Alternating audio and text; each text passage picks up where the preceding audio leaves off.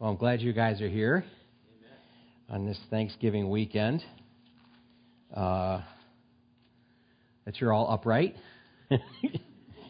it was it's like full on food coma the next day, you know, like, hey, how come I feel so bad? well, Chubs.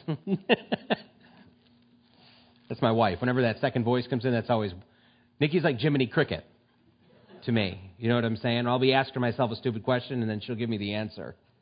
And usually, I don't know why it's always well Chubs. I don't know why it has to be that way, but I don't know. we are in the book of Leviticus, uh, chapter 25. Leviticus chapter 25. and we're going to move down uh, through uh, verse 21, I think or 24. Leviticus chapter 25. Let's cover it in prayer first. Uh, Heavenly Father, we come before you in Jesus' name, Lord, and um, Lord, this is your word, and uh, it's what you uh, have put into our hands, Father, to study that we might know you. Uh, so we ask, Lord God, that your Holy Spirit would be in this place and you would be present, Father, um, to dictate it to us, Lord, and to, to translate it for us, Father.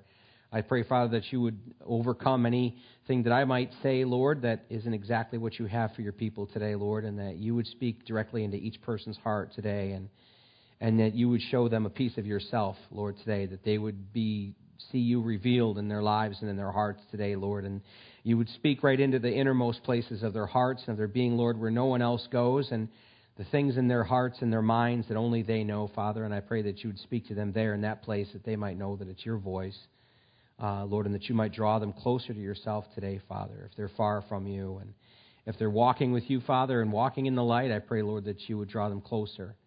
Uh, Lord, we're we the closest we can ever get in this life, Lord, is still miles and miles away from glory, uh, Father. But we want to draw near to you as much as we possibly can. We want to know you, Father, and we want to see your heart revealed to our own, Lord, so that we can be useful in this day and age that we live in, Father. So equip us today and have your way in Jesus' name. Amen. Amen. Leviticus chapter 25.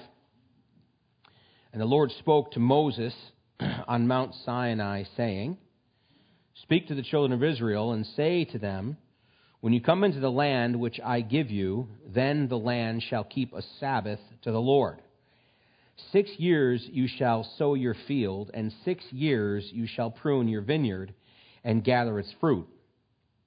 But in the seventh year, there shall be a Sabbath of solemn rest for the land, a Sabbath to the Lord.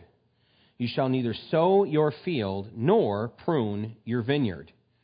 What grows of its own accord of your harvest you shall not reap, nor gather the grapes of your untended vine, for it is a year of rest for the land. And the Sabbath produce of the land shall be food for you for you, your male and female servants, your hired men, and the stranger who dwells with you. For your livestock and the beasts that are in your land, all its produce shall be for food. And you shall count seven Sabbaths of years for yourself, seven times seven years. And the, and the time of the seven Sabbaths of years shall be to you forty nine years. Then you shall cause the trumpet of the Jubilee to sound on the tenth day of the seventh month, on the day of atonement. You shall make the trumpet to sound throughout all your land. And you shall consecrate the fiftieth year and proclaim liberty throughout all the land to all its inhabitants. It shall be a jubilee for you, and each of you shall return to his possession, and each of you shall return to his family. That fiftieth year shall be a jubilee to you. In it you shall neither sow nor reap what grows of its own accord, nor gather the grapes of your unintended vine. For it is the jubilee. It shall be holy to you, and you shall eat its produce from the field. In this year of jubilee, each of you shall return to his possession. And if you sell anything to your neighbor, or buy from your neighbor's hand, you shall not oppress one another. According to the number of years after the Jubilee, you shall buy from your neighbor, and according to the number of years of crops, he shall sell to you. According to the multitude of years, you shall increase its price, and according to the fewer numbers of years, you shall diminish its price. For he sells to you according to the number of years of the crops. Therefore, you shall not oppress one another, but you shall fear your God, for I am the Lord your God. So you shall observe my statutes and keep my judgments and perform them, and you will dwell in the land in safety. Then the land will yield its fruit, and you will eat your fill and dwell there in safety. And if you say, What shall we eat in the seventh year, since we shall not sow nor gather in our produce? Then I will command my blessing on you in the sixth year, and it will bring forth produce enough for three years. And you shall sow in the eighth year, and eat old produce until the ninth year. Until its produce comes in, you shall eat of the old harvest. The land shall not be sold permanently, for the land is mine. For you are strangers and sojourners with me. And in all the land of your possession you shall grant redemption of the land. So, here in Leviticus chapter 25, God is talking about two different things that the children of Israel were to observe. The first being the Sabbath of years. In the seventh year, there was to be a Sabbath of rest for the land, and nothing was to be sown, and nothing was to be yielded. The crops, the fields was were to be completely left alone. The land was to have its rest. And then in the 50th year, every 50 years was to be a year of Jubilee. And in that year of Jubilee, what he was talking as we were going down through chapter 25 is all land, all possession, all rights were to be returned, were to be restored to the original families that land and possession had been given to when they, had, when they came into the land of Canaan. Of course, God is speaking to Moses still, as it says in verse 1, and the Lord spoke to Moses on Mount Sinai.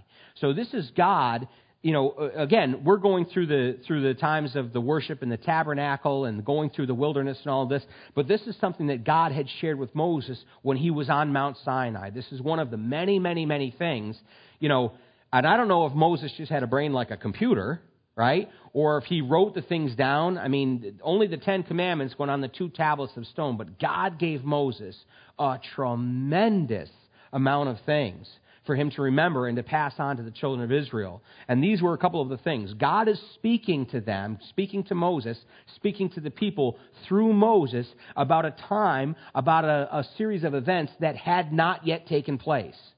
They had not yet folded camp for the first time from Mount Sinai, let alone gone through the wilderness towards the promised land, let alone sent in the 12 spies uh, who then came out and, and remember, except for Joshua and Caleb, they all gave a bad report. We're never going to be able to enter into the land. We're never going to be able to take the land. There's giants in the land. We were like grasshoppers in our own sight. I mean, what does that even mean? You know what I mean?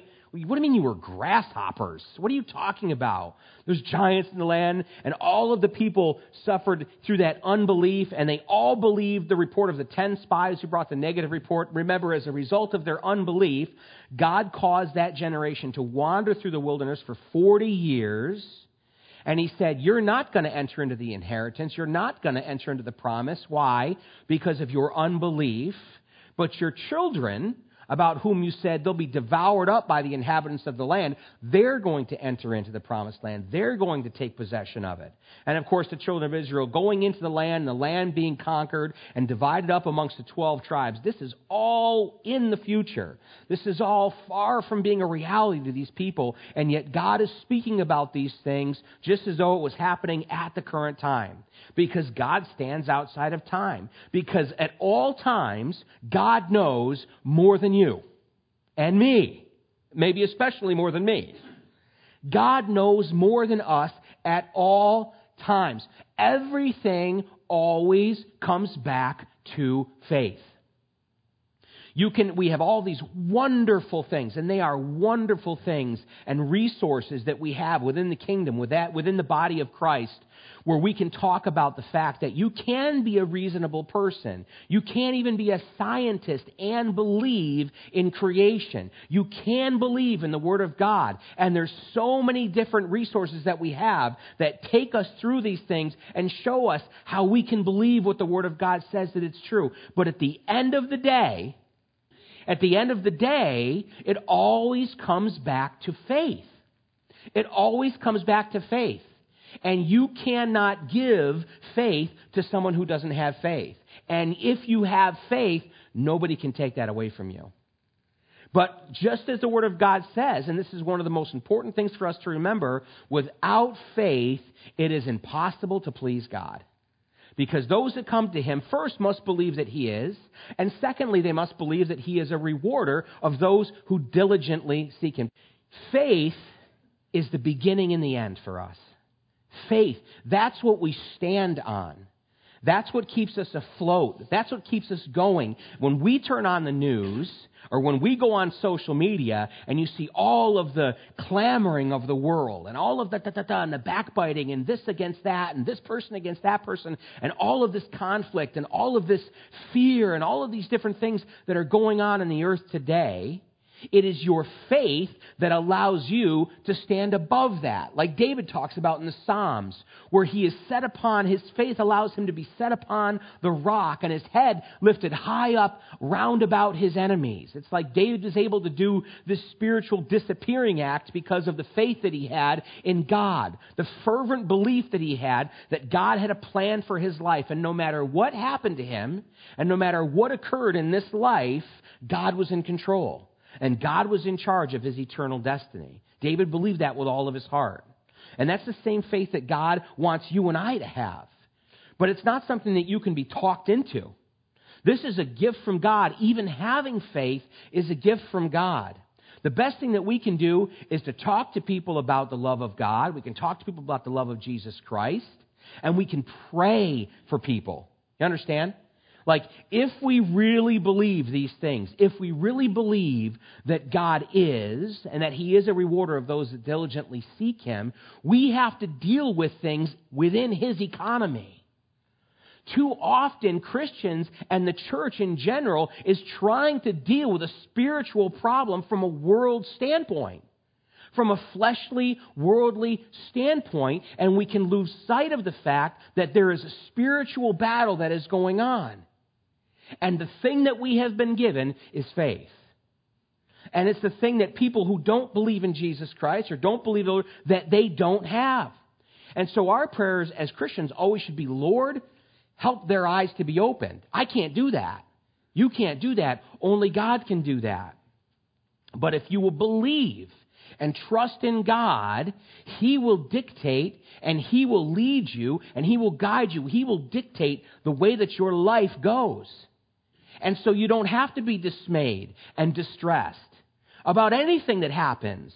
You can simply turn back to God and say, okay, God, where are we going now? Lord, I don't understand why this is happening, but I believe and I trust in you.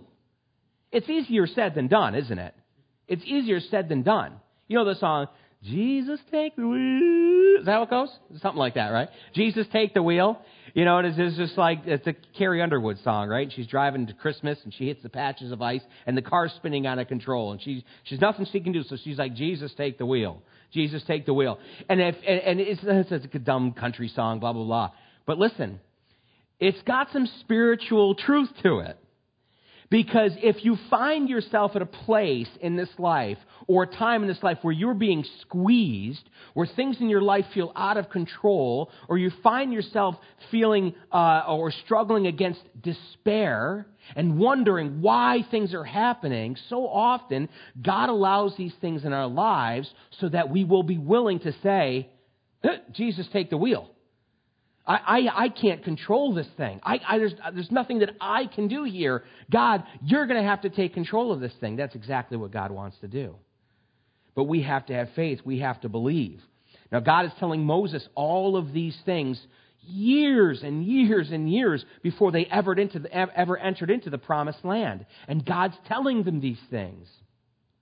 But they had to believe.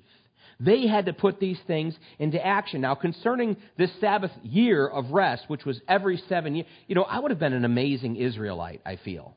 You know what I'm saying? Like, I love to rest. I don't have any problem with that. Like some of you guys, like, what are you doing this weekend? Oh, I'm doing this around the house and this around the house. And this is like, why? Why, why are you doing that when you could be napping or, you know, resting or hanging out with your family or doing something like that? I have to be motivated. You know what I'm saying? Like every once in a while, Nikki will look to me and be like, uh, we need some money. You need to go get some overtime. You know what I mean? Yes, ma'am. You know, and then I go, but like my natural, I'm a man of leisure. Okay. My natural state is I like to rest. I like to relax. And I'm always teaching my kids, look, you got to put the work in first before you can enjoy the good things in this life. Before anything great and wonderful that you're going to have or experience in this life, the work comes first. The work comes before that. I think it's something as silly as telling our little kids you can't have your dessert until you eat your broccoli is a fantastic, wonderful life lesson. Because if you don't put in the work and if you don't do the right things, you're not going to be able to enjoy or you're not going to ever have the wonderful things. And Nikki always has to remind me of this. We're going to run out of wonderful things. You better go work some overtime, you know. And like God, she refers to me as Chubs. I don't know all the time. But it's the work. It's, it's, it's, it has to be done. This thing has to be done. A whole year? Of Sabbath rest for a whole year. I don't have to go and plow. A whole year, I don't have to go out and harvest. And God says here uh, in in uh, in verse 21, He says, "Listen, if you do this out of faith, if you believe me, if you trust in me." The year before that Sabbath year of rest, I'm going to make sure that your crops, your field produces enough to sustain you for three years. If you believe in me, if you trust in me, I'm going to make sure you have what you need. I love that portion when Jesus is talking to his disciples and he says, Don't be like the pagans of this world. The Gentiles is what the word that he was used, who run around going after this and going after that. He goes, You know, consider the birds of the air. They don't sow or reap. And yet, not one of these little sparrows falls from the sky, but your heavenly Father knows about it. And consider the flowers of the field you know, and, and, and, how they just grow and then they die and they're thrown into the fire to be burned up. But not even Solomon in all of his splendor was clothed like one of these.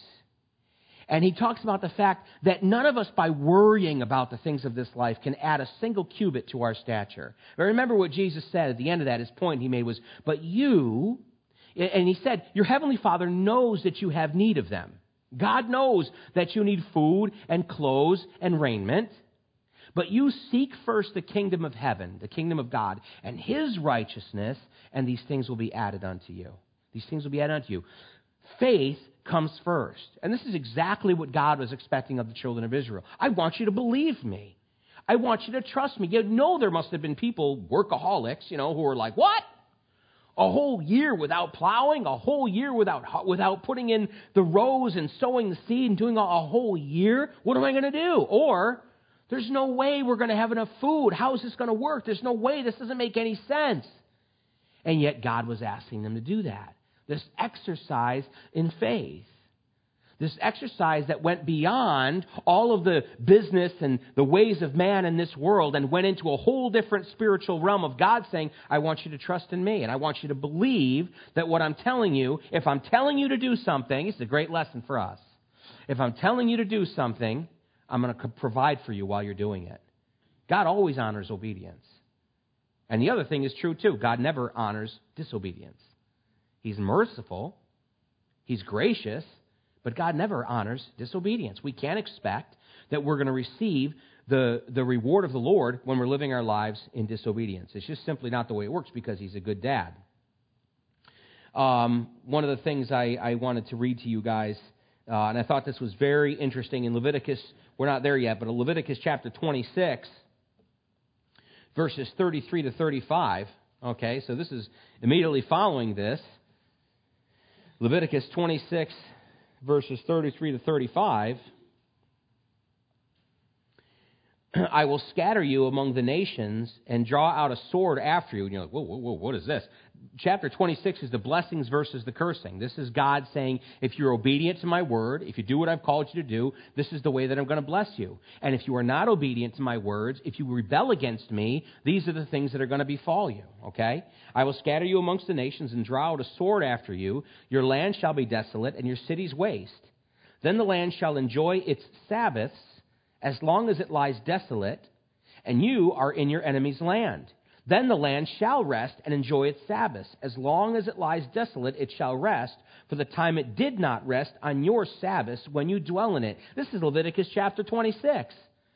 This is the very next thing that's recorded in the scriptures. God is telling Moses and telling the people of Israel through Moses if you're disobedient, you're going to be scattered. If you're disobedient, I'm going to take you out of the land. If you don't honor the Sabbaths and the year of Sabbath rest on seven years the way I told you to, I'm going to remove you from this land so the land will get its Sabbath rest. Now turn in your Bibles to Jeremiah, Jeremiah chapter 25 and verses 8 through 13. And I want to preface this by saying this to you. The children of Israel, when they went into the land and they inherited the land, they never kept this Sabbath year of rest. They never did it. I don't know what happened between this time when God commanded it and when they went into the promised land, but they never gave the land this year of rest. Probably just for what we would call common sense reasons.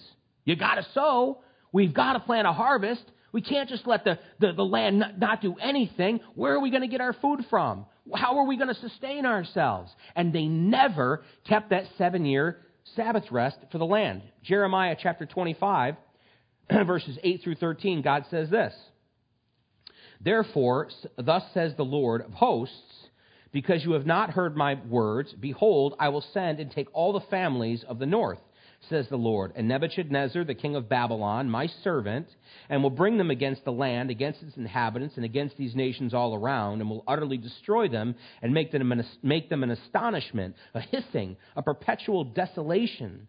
Moreover, I will take from them the voice of mirth and the voice of gladness, the voice of the bridegroom and the voice of the bride, the sound of the millstones and the light of the lamp. And this whole land shall be a desolation and an astonishment, and these nations shall serve the king of Babylon seventy years. Then it will come to pass, when seventy years are completed, that I will punish the king of Babylon and that nation, the land of the Chaldeans, for their iniquity, says the Lord, and I will make it a perpetual desolation.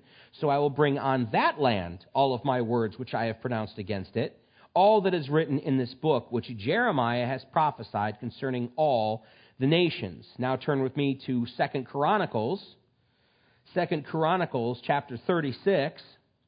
Now, we are deep into the kingdom years, okay? This is after the children of Israel come into the promised land. This is after the years of the judges. This is after Saul and King David and Solomon, and the nation is split in two. And this is at the very, very tail end of the kingdom years where there would be a king in Israel ever, ever again, right? Ever again until Jesus comes back. This is at the tail end of all of that. And this is what it says in 2 Chronicles 36 20 to 21. And those who escaped from the sword he carried away to Babylon, where they became servants to him and his sons, that is Nebuchadnezzar, until the rule of the kingdom of Persia, to fulfill the word of the Lord by the mouth of Jeremiah, until the land had enjoyed her Sabbaths. As long as she lay desolate, she kept Sabbath to fulfill 70 years. Now, let me explain this to you a little bit further. The children of Israel came into the promised land that God had personally handed them. And remember what God had said to them This is not your land, this is my land. So, all this talk about squabbling, who's the land belong to, who, God says, uh, Excuse me, the land belongs to me. And I give it to whom I wish. And God had told the children of Israel, these are the things you're going to do in the land, and if you're disobedient to my word, I'm going to take you out of the land. For 490 years, the children of Israel did not give the land its Sabbath rests. Every seven years, for 490 years. Do the math. They owed the land 70 years. 70 years. And they went into Babylon, into Babylon, into captivity for how long? You guessed it, 70 years. That's history. That's not, that's not like a, a, a cute Bible story. That's world history. The children of Israel, the nation of Israel, went into Babylonian captivity 70 years. God had told them back at Mount Sinai. Isn't it amazing? Now, what blows my mind about this and what really brought this home for me is the, the, the, the uh, I don't know what you would call it, the, the, the thought that there would be anything according to the Word of God in the church today that we would just do away with. It's something that's in the Bible. It's something that the Bible says. It's something that the Bible tells us that we are expected by God to be obedient to, but for whatever reason, we just put it away. We just kind of say, ah, you know what? That really doesn't pertain to us. Ah, that really isn't about us anymore. But the word of the Lord stands forever. And anything that God says, anything that God says, He's going to bring to pass. Uh, I want you to turn with me, and we're going to finish with this. Isaiah, the book of Isaiah, chapter 40, starting with verse 13. Isaiah chapter 40, starting with verse 13. This is one of the greatest, I say this a lot, but this is one of the greatest chapters in the Bible, man, in the entire Bible. I love it when God brags.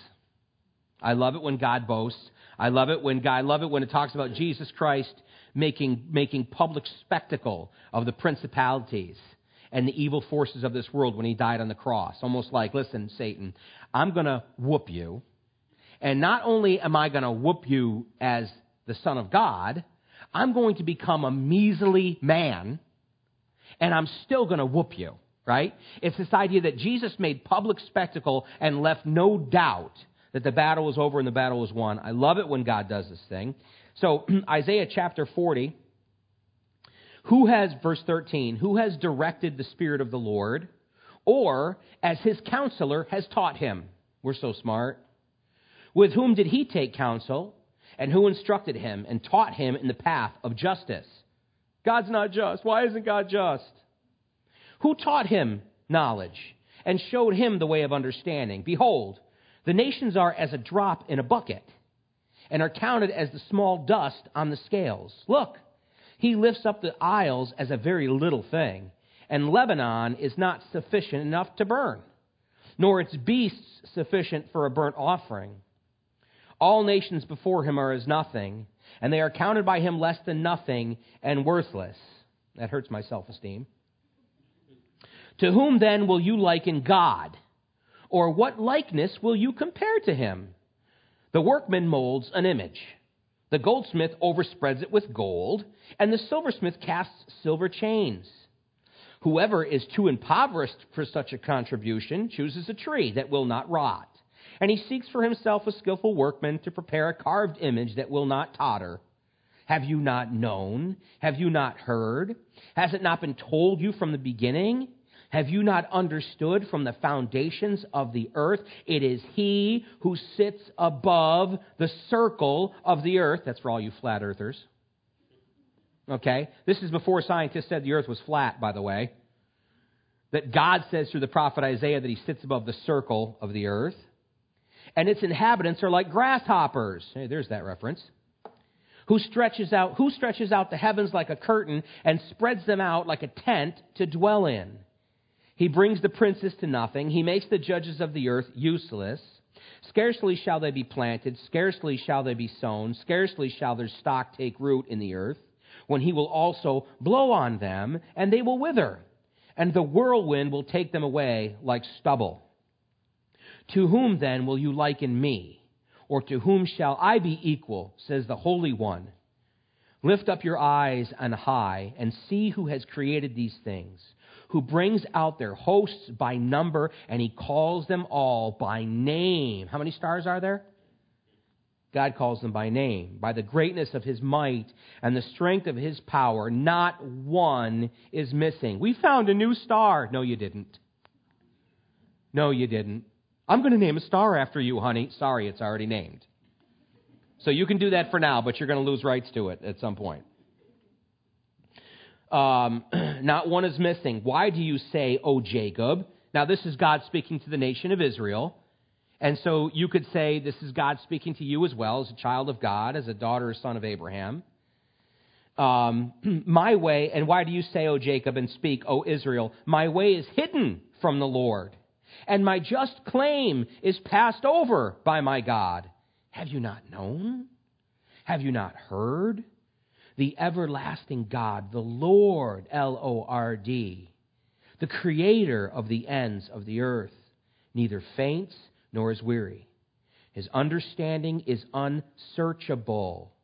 He gives power to the weak, and to those who have no might, he increases strength. Even the youths fall faint and be weary, and the young men shall utterly fall. But those who wait on the Lord, you know this one, shall renew their strength. They shall mount up with wings like eagles. They shall run and not be weary. They shall walk and not faint. God's word stands forever. Forever. And for you as a child of God, as a, as a believer in Jesus Christ, the thing that I would hope that you would take away from this first part of chapter 25, talking about this Sabbath day of rest, is simply this because God said so because God said so. Now we know that all of these things in the Old Testament, these things under the law, were a shadow of the things to come. We know from Hebrews, it says that there is a day of Sabbath, a Sabbath rest that remains for the people of God. Jesus is our Sabbath rest. Jesus is our Sabbath rest. Jesus is the reason that I can honestly say before you, I don't have to worry. I don't have to worry. I don't have to be fearful about what will befall me or my family. Now, that's not to say that if you believe in God and you have faith in God, trust me, everything's always going to go your way. You're going to have health and you're going to have money and your car's never going to break down because that simply ain't true. And anybody who says something like that, you ever watch The Princess Bride? It's a very biblical movie. You ever, The Princess Bride? And and she's complaining, complaining to the pirate, dread, you know, the, his Westley undercut. Anyway, if you haven't seen it, and he says this this line to her: "Life is pain, Highness. Life is pain. Anyone who says differently is selling something." and that is for me like, okay, you look around. Any church, any ministry that's telling you you believe in Jesus, you have faith in God, and you're going to be healthy, what are you selling? What are you selling to me? Because you cannot go over to communist China and you can't go to one of the concentration camps where people of faith are being taken and their organs harvested while they live and sold on the black markets. You can't walk into that cell and preach that gospel to them. And you can't go to Africa where Christians are being round up and slaughtered, or Iran, or Syria, where they're being burned alive, where they're being dismembered, where their families are being slaughtered, and preach that gospel to them. The hope that we have in Jesus Christ is not for this world. It is not for this world. As an American living in this day and this time and the place that you live, Thanksgiving ought to mean something special to you. It ought to mean something special to us because we, our problems are silly. You know, you should say first world problems, first world problems. The things that we're about to kill each other over in this country, first world problems. We are so decadent. We are so privileged in this country, so privileged. And the things that we get spun out over, so ridiculous. And we ought to be using everything that God has blessed us with and all the resources that God has given us to try to reach out to a world that is dying. To a world that is dying, a world that is desperate for hope. And you got it. God has given it to us. And He wants us to look outward. He wants us to look outward. But God's Word stands forever. I love it. Next week, we'll talk about the Sabbath rest in the form of the Jubilee year, which was every, every 50 years, every 50 years, anything that you had lost that was a part of your family's original possession as an Israelite, when you'd come into the land, if you, if you went on, got on hard times and you lost your land and you lost your inheritance, you maybe even had to sell yourself into slavery to your neighbor in order to pay off debts, the 50 year Jubilee, everything was restored. All debts were forgiven everything was made right. And this, course, was God's promise for a future that we still look towards when God is going to make everything right. And God is going to cancel all debts or settle all debts. And he's going to restore and rebuild Jerusalem, and he's going to establish his kingdom there, and he's going to rule from the throne of David. And guess what? We're going to rule with him. We're going to be there with him. What are you talking about? What is wrong with you? Faith. Every single thing that God's word says, I believe it. I don't understand all of it. I don't understand all of it, but I believe it. And I believe that God will diligent reward anybody who seeks after him and seeks after his truth. So that's my, my encouragement for you today. Let's pray. Heavenly Father, thank you for your word and thank you, uh, thank you, Lord God, for the faith that you've given us, Lord. Uh, and we pray that you would increase it and grow it within our hearts, Father. Uh, we ask and pray that you would help us to be a light in this world, that we wouldn't be caught up in the same flood of dissipation as the, wor- as the word says, Lord, uh, as everybody else around us, and, and be caught up in all of the, the turbu- uh, what am I trying to say, the turbulent times, Father, just the, uh, the anger and the hostility that seems to be abounding, uh, Lord, all around us. We pray, Father, that you would help us to not even live in that space, Lord. Uh, but because of the hope we have in Jesus Christ, Father, and in your word and the promises you've given us, Lord, that we would be able to just freely love people uh, and, and freely live our lives uh, before you, Lord, trusting in you for every single thing, every single aspect, Lord, every single decision uh, that we make in this life. We pray, Father, that we would be seeking your face. And we ask, Lord, that you would guide us and that you would lead us. And we are grateful and thankful, Lord, to live in the place that we live uh, to have the blessings that we do have, Father, when so many people in this world are hungry. So many people in this world don't have a place um, to rest or a roof over their heads, Father, and are maybe being pursued just simply because of their faith. Uh, Lord, we're grateful for what you've blessed us with, Lord, and we pray that you'd help us to never take it for granted, uh, but to live our lives, Lord, uh, from that standpoint, a place of thanksgiving and, and always asking you, Father, how could we use what you've blessed us with to glorify your name, Lord, and, and to help other people. Uh, Lord, we pray that you would accomplish this in our hearts, Lord, and that you would lead us closer and closer to you day by day. In Jesus' name we pray. Amen. Amen. Amen.